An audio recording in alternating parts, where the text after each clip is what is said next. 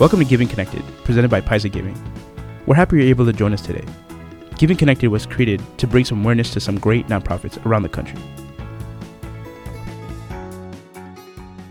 Joining us today is Myriam Scally from Everybody Solar. Hey everybody, today we're going to be interviewing the Director of Operations and Development for Everybody Solar, Myriam Scally. Hi Myriam, how are you today? I'm good, thank you. How are you? Doing well, doing well. It's cold in Chicago, so I have my coffee in front of me.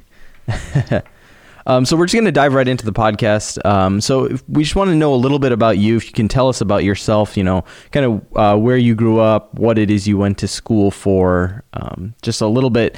Help our listeners get to know you a bit better. Sure. Well, first, thank you for having me. We're really excited to have this opportunity, um, and I really look forward to our conversation today. Um, in terms of where I got started, I was actually born in Morocco and immigrated to the U.S. when I was about 10 years old, almost 11. Um, learned English, and then uh, went on to, in terms of studies, I did my bachelor's degree at the University of California, San Diego in biology and I ended up continuing my studies out in Australia, um, doing a master's in public health and tropical medicine at James Cook University. Um, and in terms of you know what I what what I saw myself doing in life, I don't know that I necessarily saw myself working in the nonprofit sector um, in a particular vision or idea, but I was always interested in working with people and helping to support nature and wildlife. Wow. Wow, yeah, that's really cool. Did not expect all that, but that's uh, that's that's pretty awesome. Um, so, kind of going from there, um, I know you said you didn't expect, expect yourself seeing going into like nonprofit space. Um, when was the first time you heard of seeing Everybody Solar? Um, kind of seeing that space, um, kind of the work they do. So, Everybody Solar was actually founded by my brother back in 2011. And um, he kind of, it was like the back of an envelope idea with a friend of his as they're sitting and chatting. He's a, a CPA by trade, Mm-hmm. uh, went to UC Santa Barbara. And so he saw a gap and was also interested in helping the environment and saw that specifically there was a gap in nonprofits being supported and solar as well. And so that was sort of what got him excited. Um, and so back, you know, as he's my brother and as siblings we'll talk, um, we had conversations about Everybody Solar and the ideas behind it. I had already been working in the nonprofit sector. Um, and we initially, it was an all volunteer organization for the first six years, actually. And so we, a lot of our family has come through in some way, shape, or form helping. But pretty early on, I got on to the Everybody Solar team and bandwagon, I guess you could say, um, and started to help um, in what capacities I could. Having I had full time work, and then the on the sidebar, what I was um, doing for Everybody Solar was helping in writing grants because it was something I could do. Okay. Okay. And is your brother still a part of the part of the team? Yep, he is our executive director, volunteer executive executive director. Um, about three and a half years ago, well, let's say f- four four and a half years ago, um, we started having conversations with the board, with myself, about where we saw everybody's solar and what the real goals were for the long term. We had knocked out a few projects, had a little bit of funds in the bank, and we were trying to figure out what we wanted to do in the next five to ten years and what the real objectives were. Were we just happy with where we'd been? And wanted to use up the rest of that funding, pat ourselves on the back, and say, "Yay, good job, well done. Let's Yeah. close up shop." Or did we want to actually expand and do more? And at that point, we decided, "Yeah, let's let's take a risk and dive in and see if we can make something more of it happen." And so at that point, I was actually hired on. Um, I'm the only employee right now. Um, we have a couple of consultants that have been working with us this year, but uh, the the goal was to expand and start to grow, and we have been able to do that. But I'll tell you more about that in a bit. Oh, that's awesome. So, uh, your education is pretty diverse, and obviously, you said you have an interest in working with nonprofits. So, what is it about working with um, nonprofits, just in general, in that arena, that really intrigued you or kind of drew you into that particular field of work? Yeah, I think that you know, coming back to the my idea originally of hoping to help people, nonprofits sort of fill this gap in communities and provide this incredible services on a massive scale of wide array of things everything you know from offering hip hop classes to offering shelter relief. There's just this, such an amazing breadth and depth of what nonprofits offer in communities around the us um, it's unfortunate that they always struggle for funding to, for their ongoing services um, and seems to be sort of this ever-going cycle. But one thing that I found that's sure in every nonprofit I've ever worked for is nothing is ever boring. you always have the chance to learn something new. And for me, one of the best parts of my job has been that I really have gotten to work with diverse nonprofits, not just a single one who might be dedicated to one niche of population. Um, I've really had the opportunity to work with nonprofits impacting everything from animal welfare, rebuilding homes, helping the homeless, connecting kids to the outdoors, teaching science. Um, and so it's been a really great adventure. Yeah, no, that's uh, that sounds like a sounds like a fun journey. Um, kind of seeing, kind of being able to hit a lot of different areas, right? Um, I think yep. that's, that's a really, really, really nice place. So, um, kind of focusing on the the the main focus and and the goal of everybody solar. Um, what what would be you know like if you, if somebody asked you for your mission statement, what's a quick way to kind of uh, answer that? Yeah, in simple terms, the goal of Everybody Solar is to protect the environment and strengthen communities by bringing solar for free to um, solar energy to nonprofits across the U.S. Mm-hmm. And then, um, and go ahead. Go ahead. No, I was going to say, no, and uh, and how does that is that goal change at all? Is it still the same focus that when your brother maybe when he founded it? Is that the same thing that's kind of been throughout those throughout those years? Yeah, at its foundation, it has really maintained true to its core, and we've really tried not to have too much mission creep.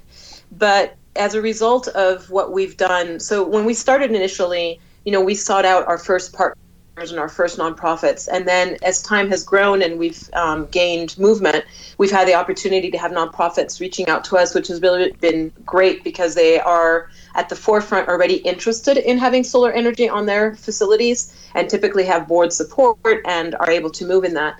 But we, um, through a serendipitous partnership with a foundation, ended up including a little bit of a niche, which is that we have been working um, with science museums for the last few years.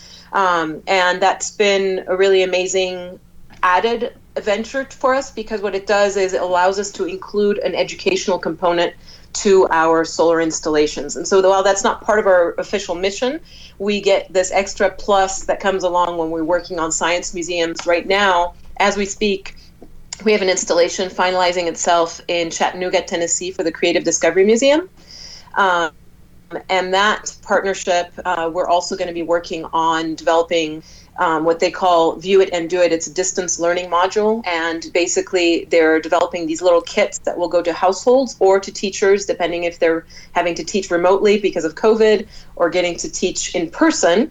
Um, and the kits will basically help kids learn about solar energy, which is a really cool way to bring them, drive the message home, and to do it at an early age. So we've got that little bit of a sort of sidebar niche. And the other one is that we've um, also, through just chance, essentially, and nonprofits that have reached out to us, found a real need in the and so we've done a couple of projects with uh, Pine Ridge Indian Reservation, and we've got other ones that are reaching out to us. Well, that's pretty cool. So you guys are actually uh, able to work with um, on or with Indian reservations as well. Yeah, we um, were able to do. We achieved two projects um, with a nonprofit called One Spirit a few a couple years ago, and we're actually now looking at bringing the battery back up to their the second facility that we had installed solar on. Um, the first one we already have solar battery backup because they struggle specifically. Pine Ridge Indian Reservation, for those who don't know, is one of the poorest um, regions of the United States. They have uh, death tolls and diabetes and alcoholism at rates of Haiti to compare to. Wow. Um, and so they frequently will have storms in the winter that knocks out their power for several days, and the temperatures are sub zero, and their housing is. You know, they say I think I believe it's around 60% of housing needs to be upgraded, um, and so their housing is really subpar, which means that in these cold winters, you know, people who've got boxes on their windows because windows are broken Um, they reach obviously freezing temperatures, and it's really a struggle. So having um, we brought solar to the Allen Youth Center, which serves as an emergency shelter as well, and so having that battery backup has helped make that facility come to an additional set of circumstances to support that community. Wow, that's pretty. That's pretty amazing. So, um, I'm not sure if you mentioned this, but where is that Indian reservation located? Actually, here in the U.S. Oh, I didn't. Uh, it's in South Dakota. Okay. Wow. Yeah. Yeah. No, that's like a big thing. I like. Uh, I hear a lot about that. You know, um, the struggles that uh, a lot of Indian reservations face as far as you know, uh, some of like the basic needs that all the rest of us at times take for granted because it's so readily available that you know things that aren't as ready readily available to them and something as basic as power um, you'd think everybody almost here, especially in the U.S., has that, but it's pretty amazing to see that you guys are able to kind of assist, um, you know, some of these um, groups that are struggling, especially like on an Indian reservation, um, to bring power yeah. there. And with that group in particular, I mean, I we honestly felt extremely thankful and grateful for being incorporated. And it's, you know, they, they have their own systems and beliefs and one of the true beliefs that they have is being a part of nature and trying to minimize their impact on the environment. Wow. and so having solar is actually very true to their core and who they are.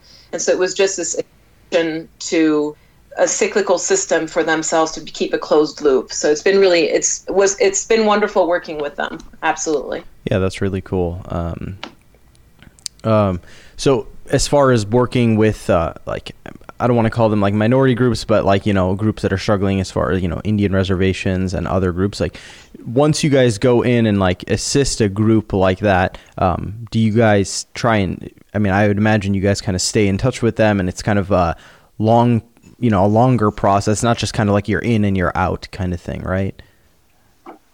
Yeah, I mean, it really is dependent a little bit on what the project is. There's been projects that we've done. So, you know, depending where, if it's situated in a community like we did a committee on the shelterless in Petaluma, California. That's obviously a more grid tied system. They're in a community where there's more external support. Um, and yes, they're working, they're a shelter, but there's a lot of community support from and, and there's more money in that region, to be frank. Um, but then with projects like this one on Pine Ridge Indian Reservation, we've had ongoing relationship, and it's been, you know, we've been at it for now several years. And like I said, they we, we did one project. They then came back and asked us, "Can you do a second? We said, "Absolutely." So the first project was with the Allen Youth Center. We then brought it to their Buffalo House, which is the first meat processing facility on the reserve, um, which means that they no longer have to take um, part of their tradition is that they um, sacrifice buffalo and utilize them for food. Um, and so they're trying to increase that sovereignty and increase their ability to reconnect to the land. And so um, by supporting this project, we're also helping feed families, which is sort of this extended format and circle. And they came back to us again and said, hey, if there's ever an opportunity to go solar, uh, to have battery backup, let us know. And we were reached, uh, a company reached out to us saying that they'd be interested in donating some batteries. So we're working on developing that project right now um, to try to support them further. So there's definitely opportunities for further relationships. Wow, that's really great. Yeah, that's awesome. Um, so for any of these projects, um, usually how is the initial approach? Um, I don't know if this, if everybody solar does a lot of you know outreach for trying to get not prof, uh, projects or do usually projects kind of they look at you, they find you, and they kind of um, kind of contact you? Yeah, we've had a mixed bag. Um, we definitely have had nonprofits that we have reached out to, like the Creative Discovery Museum, because of our ongoing support with Foundation um, that likes to work with science museums. We reached out to them, and it turned out they had had a small solar system. They were really excited about the idea of going bigger um, and having this opportunity. Um, one of the things I briefly mentioned, but Everybody Solar tries to do the installations for free for the nonprofits. So there's really no cost for the nonprofits themselves. We do all the legwork. We do the fundraising, the grant writing, coordinating of solar installers, getting the bids, getting the materials, all the pieces and ins and outs of those projects. Um, but in other instances, we've definitely had uh, a lot of nonprofits reach out to us or through uh, networks, like through you guys, essentially, where people would come at us and say, Hey, we heard about you through Piesa Giving, or we are a nonprofit located XYZ. Would you be able to take on a project with us? And so we start the conversations with uh, their board, typically, or their leadership, whoever their leadership is, whether that's an executive director or um, somebody in charge of operations in some way. Um, and we assess the feasibility of the project before we sign any agreements with the two parties. And part of that assessment is, you know, what are the conditions of your roof? Is your roof something that needs to be replaced in the next three to five years? Um, since solar lasts approximately 25 years or 30 or more, um, we're really looking for the roof to be in good conditions because it makes no sense to put solar on their rooftop and then in a few years they're going to have to take that off, pay extra money to get that taken off of their roof, causing them an additional load and then getting it back on. So we try to really avoid that scenario. Another one is whether they own or lease um, their buildings. Um, if they have ownership, it's obviously easier. If they have leases, we have worked with that, but we look for long term leases again for the same purposes that we really need them. We want them to reap the benefits essentially of the solar installation and the savings in electricity. Yeah, no, those are those are two big important points, especially the roof. I know we've yeah. had some projects that um, I work in the commercial industry, um, solar industry, and um, long, big projects like that, they can be expensive to do, and I, I can imagine on that scale as well. Um, you kind of covered a little bit with uh, you talk about some of the projects, but what is the the the project locations? Is it throughout the U.S.? Do you guys usually focus on um, a specific area? Um, how does that kind of break up um, for uh, your team? Yeah, when we originally started, we were just a California-based nonprofit, and so our first projects were all out of California. But then through time, we've had nonprofits reaching out to us from everywhere. We've done a project in New Mexico. We have done uh, in Oregon. We have a project right now in Jacksonville, Florida. Um, so we're kind of, it's anywhere in the U.S.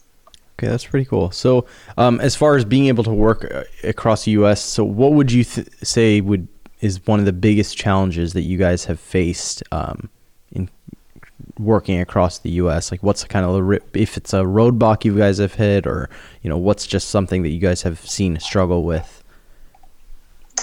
Um, so, just specifically to in terms of working with different places across the U.S., I would say one of the challenges that we've had is each state has their own regulations. And sometimes it breaks down even by city. And so we really look to work with local installers um, but even identifying strong solar installer partners can sometimes be a challenge. And because of our model, we sometimes face a struggle because we are initially um, coming at those solar installers asking them for bids and proposals for a project that may not take place for another 12 to 18 months um, down the line. And so, you know, for for non for solar installers that don't know us, it's sometimes challenging and hard for them to say, "Oh, this is going to be a real project. Yes, I should invest time in providing you with an actual proposal." Yeah. When I'm not going to see anything fruitful for this until next year or 18 months down the road. Yeah. Um, so that's definitely been one of the challenges. Yeah, I work in construction, so and I do a lot of bidding um, with contractors, so I kind of see that a lot. Like contractors tend to shy away from bidding on jobs if they don't see it like kind of taking place within a certain time period of when they bid the job. So I can I definitely understand. Absolutely. yep. There's no immediate response and immediate um, payback, I guess, for their work. Yeah. So that that being said, like, because you guys are across the U.S., if you guys do, let's just say you guys are in Illinois and you're doing let's just say 10 projects in Illinois, do you guys have like preferred contractors that you work with, or is it just kind of you guys bid it out to a, a bunch of different contractors and then you're just see, you know, go look at the numbers yeah. and decide? So to be honest, the only place I can give you that example for would be California, and um, because we did multiple projects in California, and there we did work with the same solar installer in the Bay Area multiple times, um, just because we had developed a relationship, and they did a phenomenal job, and they their model also worked with volunteers to learn about installations, so we really like that model's um, approach to it.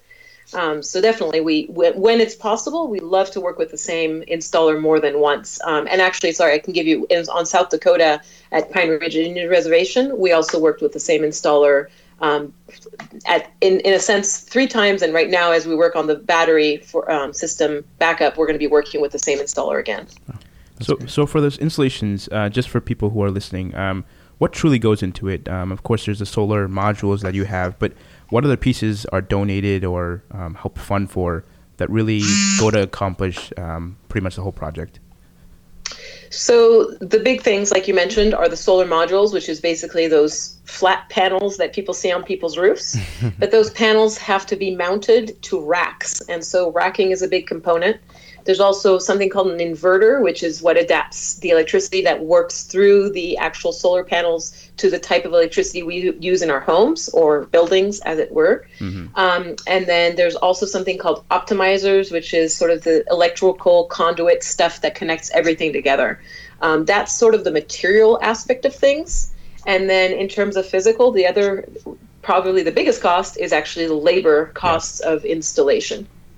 Yeah. yeah, definitely. I mean, my my parents' house, they actually installed solar panels. I remember the process to even just get to an installation point was I think it took a year and a half between all the approvals and then sourcing material and all this kind of stuff just to get to a point where they could actually get an engineer to do like the structural calculations to determine if it was actually a feasible and I, project. I can't imagine so. on a project larger than that. Yeah, right? it's like probably even harder. So right, yeah, I'm sure. It, yeah, and there's definitely you're definitely right, Prince. There's definitely uh, permitting involved as well. Um, typically, the solar installers take care of that for us as a part of the project. But yeah, there's there's permitting, and then electricians have to come into it. So there's there's a lot of cogs in this wheel making yeah. it happen. Yeah, and I'm sure there's like we talked earlier about roadblocks and uh, you know think obstacles that you guys can, you know challenges that you guys face, and you had mentioned you know each municipality tends to have their own set of codes and um, guidelines that you have to abide by. So I know like being on the other end of it, like you guys being the installer and like the coordinator end of it, and like being the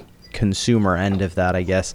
Um, I remember just that process specifically that I was involved with just took forever. I mean, especially considering, you know, 20 to 25 years ago, solar panels and installing, you know, solar panels for solar energy, especially in a residential um, area, was not something people were thinking of. So a lot of codes and a lot of municipalities don't have those regulations and guidelines built into their codes that are existing. So then that kind of can definitely yeah.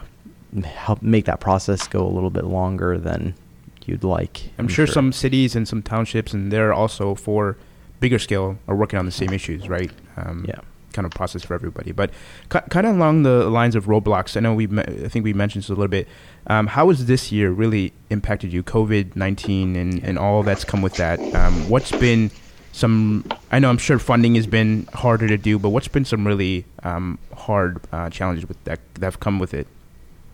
Yeah, I mean, as you mentioned, um, so everybody's solar is dependent on foundations, donors, sponsors, and partners really for our operations. Um, and one of the things is this year, I don't think anybody can say that this year has not been interesting. Um, COVID 19 has thrown quite a loop into our operations. Um, when it started, we had conversations and really anticipated, as you mentioned, that funding would be a challenge. But it's primarily a challenge because they have the same foundations have either put a pause on their operations or paused their programming for specific pro- projects they've really shifted towards uh, COVID relief funds, something like hunger relief, for example, yeah. or you know, buying PPE for people who need it um, in the front lines, which is obviously very valid and important um, for the purposes of what needs to happen. But it has shifted money away from operations. Uh, one of the other impacts, and it's you know, this is one of the very big ones, is our own nonprofit partners have really been impacted very, very sharply.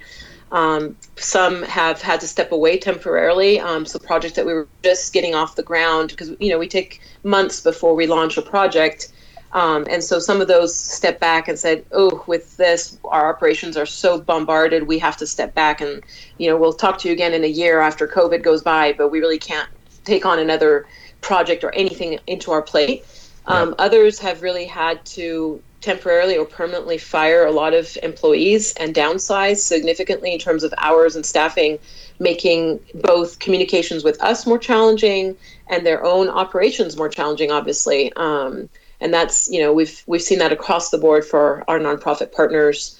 Um, and then the last one is that with the rolling lockdown orders, which I believe you guys are about to hit once more, um, yep. at least California is getting into those right now is that even our installers are impacted where you know they if today they could go do an installation and have masks on tomorrow they're being told they have to have stay home orders and that it's not essential services, or if it's considered essential services, then they have to do X, Y, Z to make it meet the uh, sanitation requirements. So it's been a challenging year in a multitude of uh, aspects. So, have you had any projects significantly delayed because of um, installation being not allowed? Um, I think probably mid mid of this year, mid like maybe June, July. I'm sure there was a lot of um, delays in that. But have you seen like a throughout the year um, a, a lot of that happening? So right now we're we're working on a couple of installations, and we're actually working on getting them out before the end of 2020. Okay. Um, and part of that, yes, there's been basically the ricochet effect that has brought us now to December 5th, um, leading to like these, you know, t- trying to get everything done at the last um, side of things. And one of the reasons is one of our projects um, that we really are aiming to get live right now is out in Kentucky, Buckhorn, Kentucky um, with the Buckhorn Children Family Services. And that specific project, we're looking to at least get a first phase installed um, right now. And so we pared down the project by half because of the funding we have available. Um, specifically, we have the panels on site to do a 21 kilowatt system, but right now we don't have the funding to uh, put that up and make that run. So Kentucky is looking at changing their uh, state regulations starting in January of 2021 and they're looking at doing away with net metering, um, which essentially is a way that you can sell back when you when you generate more power during the hours of the day where it's really sunny than what you use. You sell back to the grid, and then at night you can purchase it back when you need to flip on your light switch at a cheaper price. So they're looking to eliminate net metering, and they're looking at increasing their electricity cost by 25% um, starting next year.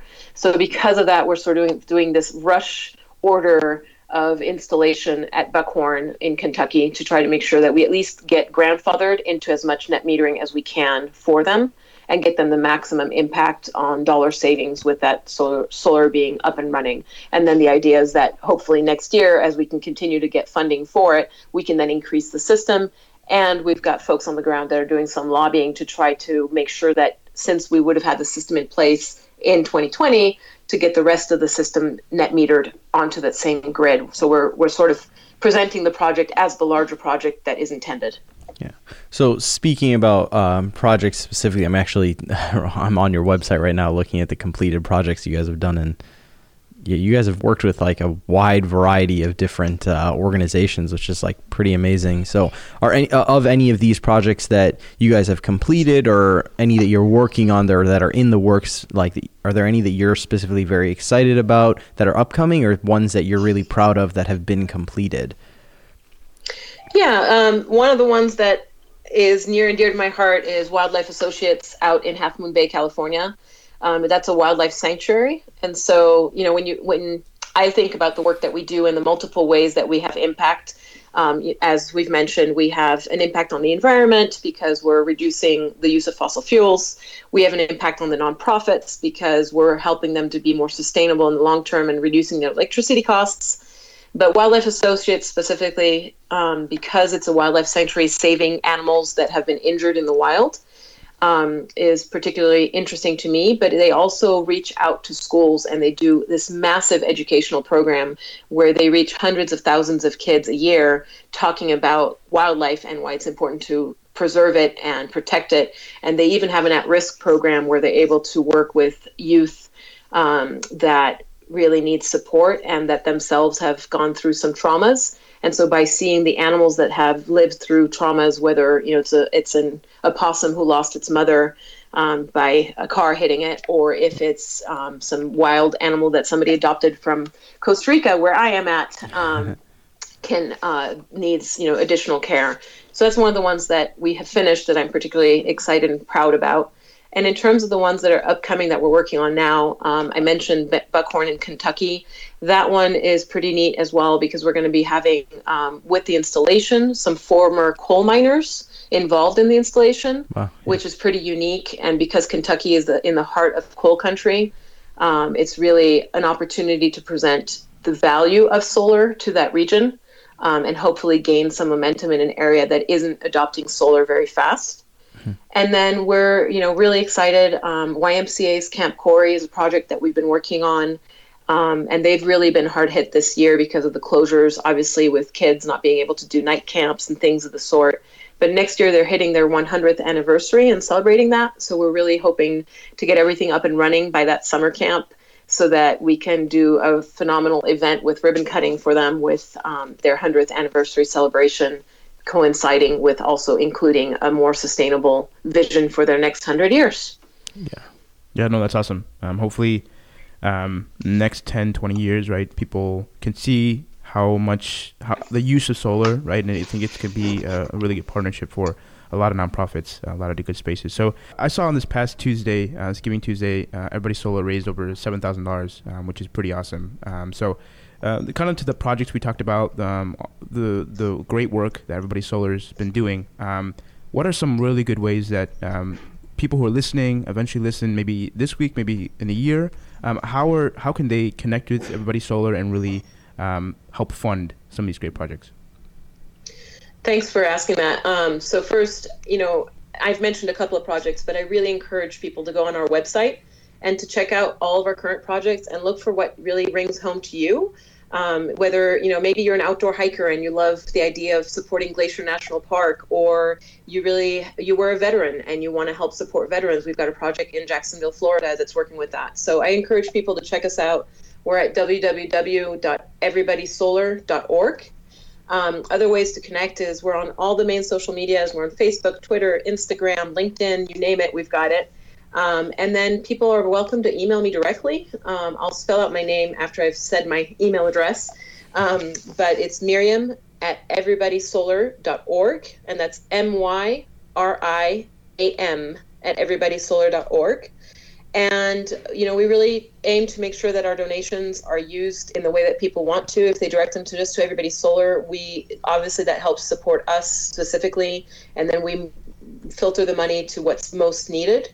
Um, 80% of all of our funding goes directly to projects. Um, and then operations is the rest of it to help build our capacity. And we're really aiming to grow in the next, you know, five to 10 years. I mentioned I'm the only employee right now. I'm not actually full time. Um, but uh, we this year were able to, through some additional funding, hire grant consultants that worked with us for a few months. And there's definitely opportunities for volunteering, professional volunteers. I've been very blessed with the support that I've received last couple of years through professional volunteers. Um, so there's multiple ways in which people can connect. Yeah, no, and when I uh, I had uh, saw, seen the Instagram page, and it's really good information that they consistently keep you updated about what's going on, what projects um, are really going well. So, yeah, I, I would really suggest everyone just go ahead and follow all those pages. We'll we'll add the descriptions in in the bio as well, um, so people can quickly look at it. But um, I think personally, um, I, I met Myriam this year, kind of virtually, um, helped her um, with my full time job, and kind of met her there. But it's really when I'm looking into Everybody Solar, it's it's a it's a great charity. Yeah, and so um, just so our listeners know, Everybody Solar is partnered with Piesa Giving, so you are able to find Everybody Solar on the Piesa Giving app, and you can see some of the great special causes and uh, that they're working on right now, and be able to just donate to their um, overall mission and just support what they're trying to do across the country and the globe, and just kind of help um, them kind of achieve the goals that they have. Um, and you can find that right on the Piesa Giving app, uh, both on the uh, mobile platform as well as on your desktop computer through our Piesa Giving website. Yep. Myriam, we want to thank you again uh, for just taking a couple of minutes out of your day. Um, we really appreciate it as we're growing. Hopefully, um, hopefully we can bring some awareness. Hopefully, some people uh, follow your page after this. Um, but we again thank you for the time. Thank you very much for having me again. We really appreciate the opportunity. Yeah, thank you. And um, we are going to have links to all of the Everybody Solar uh, websites as well as Myriam's contact information in the description of this podcast. And obviously, you can find that again on the Piesa Giving website and app um, in case you guys want to get in touch with her um, and just kind of check in and see what they're doing or even just support their mission. Hey, everybody, just want to thank you for taking some time out of your day uh, to join and listen to us. Uh, it was our privilege just to connect with Myriam um, from Everybody Solar. Um, as you've heard, uh, they do some great, amazing projects uh, so if you want to hear more about this organization, uh, you can follow up on any of the social media uh, at Everybody Solar, and also just see um, their past and current projects on www.everybodysolar.org. also we'll attach uh, Myriam's contact in the bio below. We're excited for our conversation next week with another great nonprofit, One Spirit. You can find that podcast available next Monday. This has been Prince and Joel with Giving Connected.